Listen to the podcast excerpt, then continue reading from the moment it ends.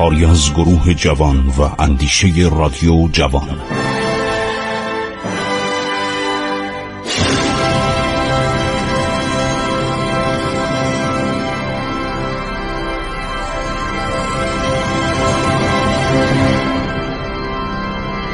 بسم الله الرحمن الرحیم. به نام خداوند بخشاینده مهربان شنوندگان عزیز رادیو جوان من خسرو معتزد هستم. با سلام به شما عزیزان برنامه رو شروع می‌کنیم.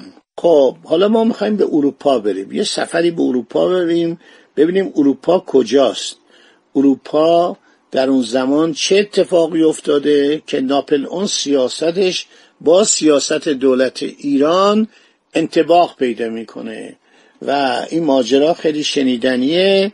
ناپل اون کنسول اول در سال 1219 هجری قمری 1804 امپراتور فرانسه شد.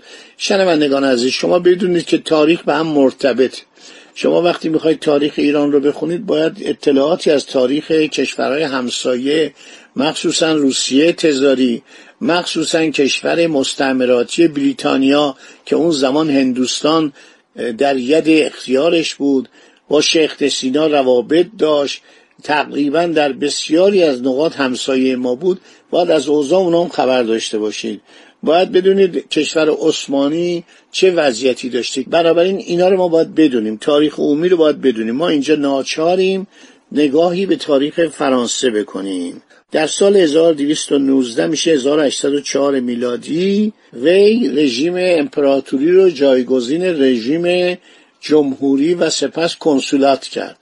و این آدم تاجگذاری کرد تاجگذاری بسیار مفصلی که باید در یکی از موزه فرانسه فکر کنم موزه لوور باید باشه.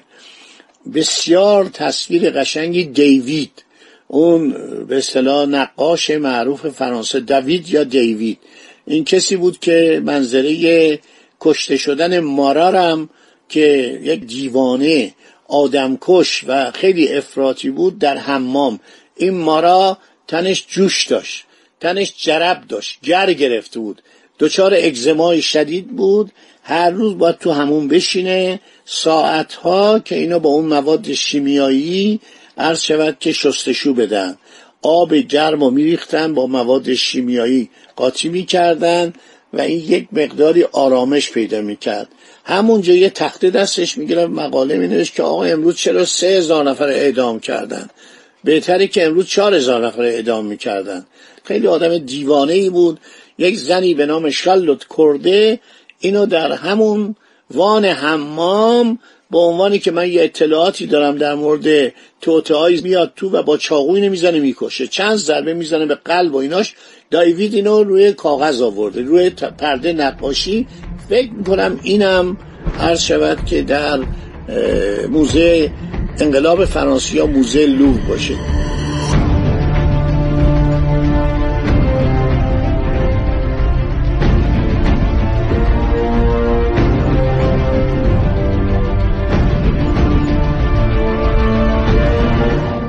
خب انگلستان در سالهای آغازین قرن نوزدهم حرف اول رو در دریا نوردی می‌زد.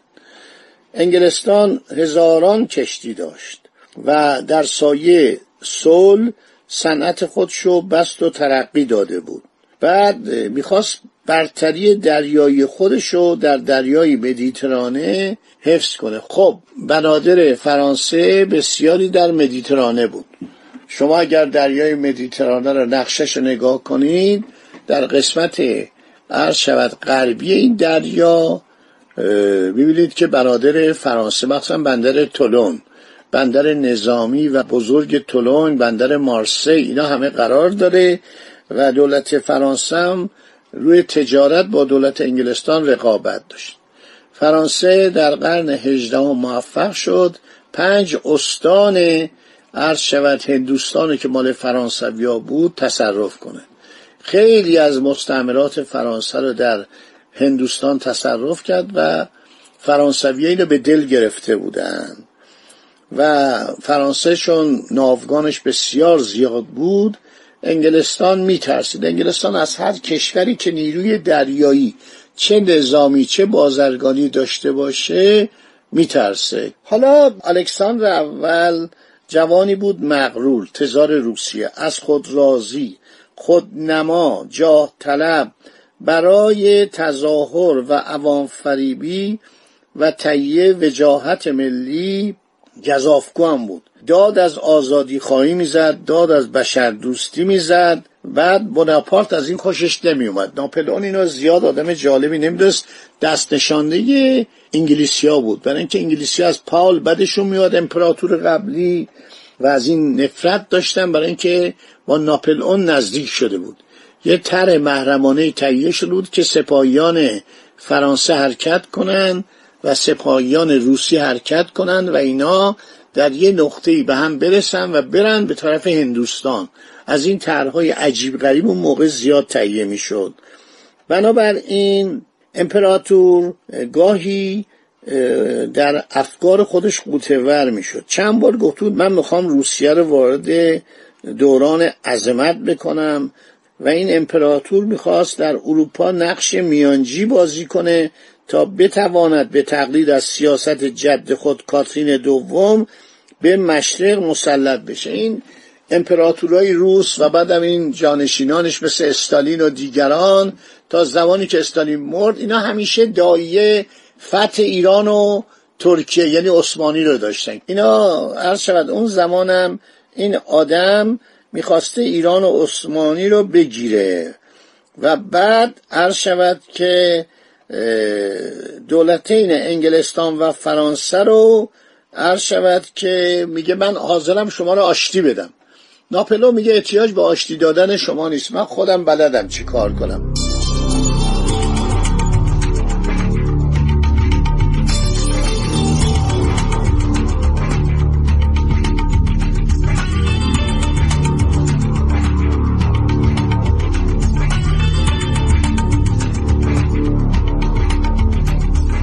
شما باور نمی کنید این چون تاریخ ایران من ناشار بگم. ناپلون دو تر داشت. یکی این که از راه نیروی دریایی حمله کنه از دریای ماش به خیلی فاصله ماش خیلی کمه بین فرانسه و انگلستان. فکر کنم کمتر از نیم ساعته. الانم که این تونلی که کندن تونل ماش باور کنید من چند روز پیش فیلمی نگاه می‌کردم. کمتر از دو دقیقه ترنهایی هستش که ترن سری و سیر و جالبه که راننده این ترن یعنی لوکوموتیوران یه خانوم بود همین. و این ترن های برقی خیلی فوق‌العاده ظرف کمتر از دو دقیقه تونل مانشو میپیماید و می‌رسه به عرض شود که انگلستان. ناپلئون می‌خواست این تونل رو بزنه. گفت اگر بتونیم با نیروی دریایی گفتن نیروی دریایی انگلستان خیلی قویه. اینا 20 هزار سی هزار کشتی داشتن و خیلی قوی بودن. بعد گفتش ما تونل بزنیم. تونل هم گفتن خیلی هزینه می‌بره. اون زمان تکنیک دنیا تکنولوژی دنیا وسایل حفاری مثل الان نبود که بین چهار تا جزیره ژاپن از زیر دریا از زیر اقیانوس ورداشتن تونل زدن. بعد به فکر افتاد از طریق آسمان. این خیلی جالبه. من اینا رو همه رو تو این کتابای تاریخی دیدم. مثل هملین هیستوری. مثل مکدنل هیستوری اینا تمام نقشات نقاشی کشیدن که ناپل اون می‌خواست یک دفعه صد تا بالون بالون منگولفیه بالون دیجیلاپ یه چیزی بود به آسمان می‌رفت.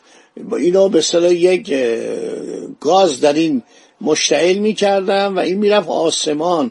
خیلی جالب بود.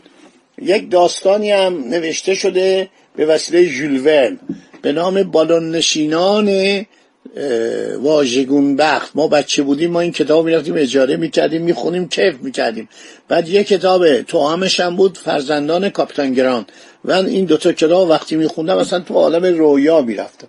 این کتابی که اول ترجمه شد زمان رضاشاه اسمش بود بالون نشینان واژگون بخت. حالا ناپلئون می‌خواست با بالون حمله کنه به انگلستان از روی آسمان چون منگولفیه فرانسوی بود. در زمان لویی پانزدهم این بالون رو فرستاد. درست کرد. با گاز و وسایل مختلف بالاش هم یک چتر خیلی بزرگی بود.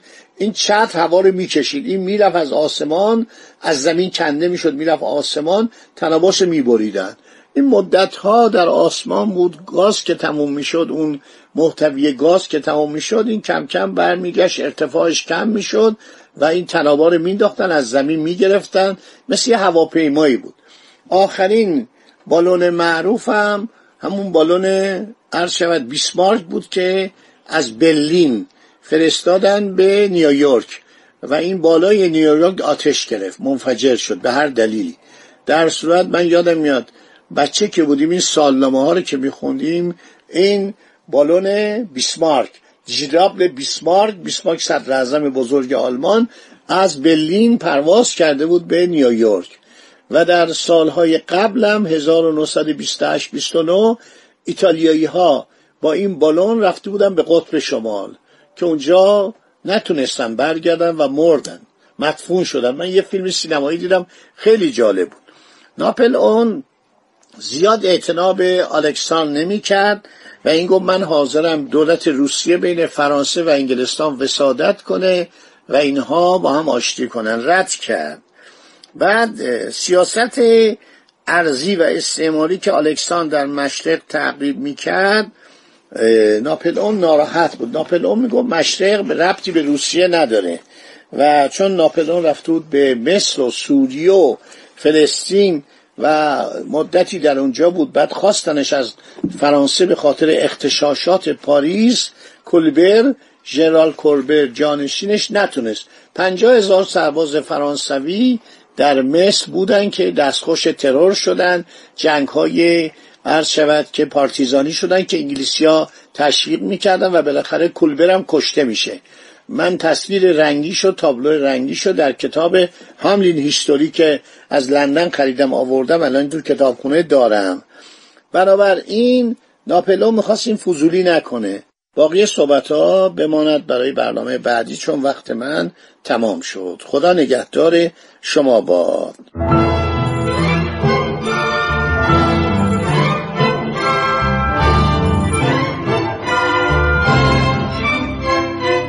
عبور از تاریخ.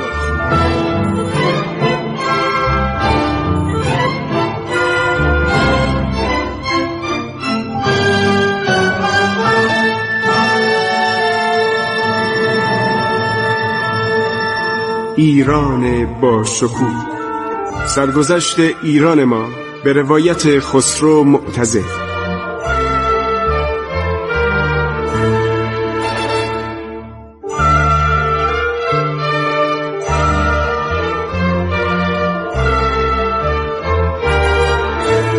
عبور از تاریخ. با رادیو جوان.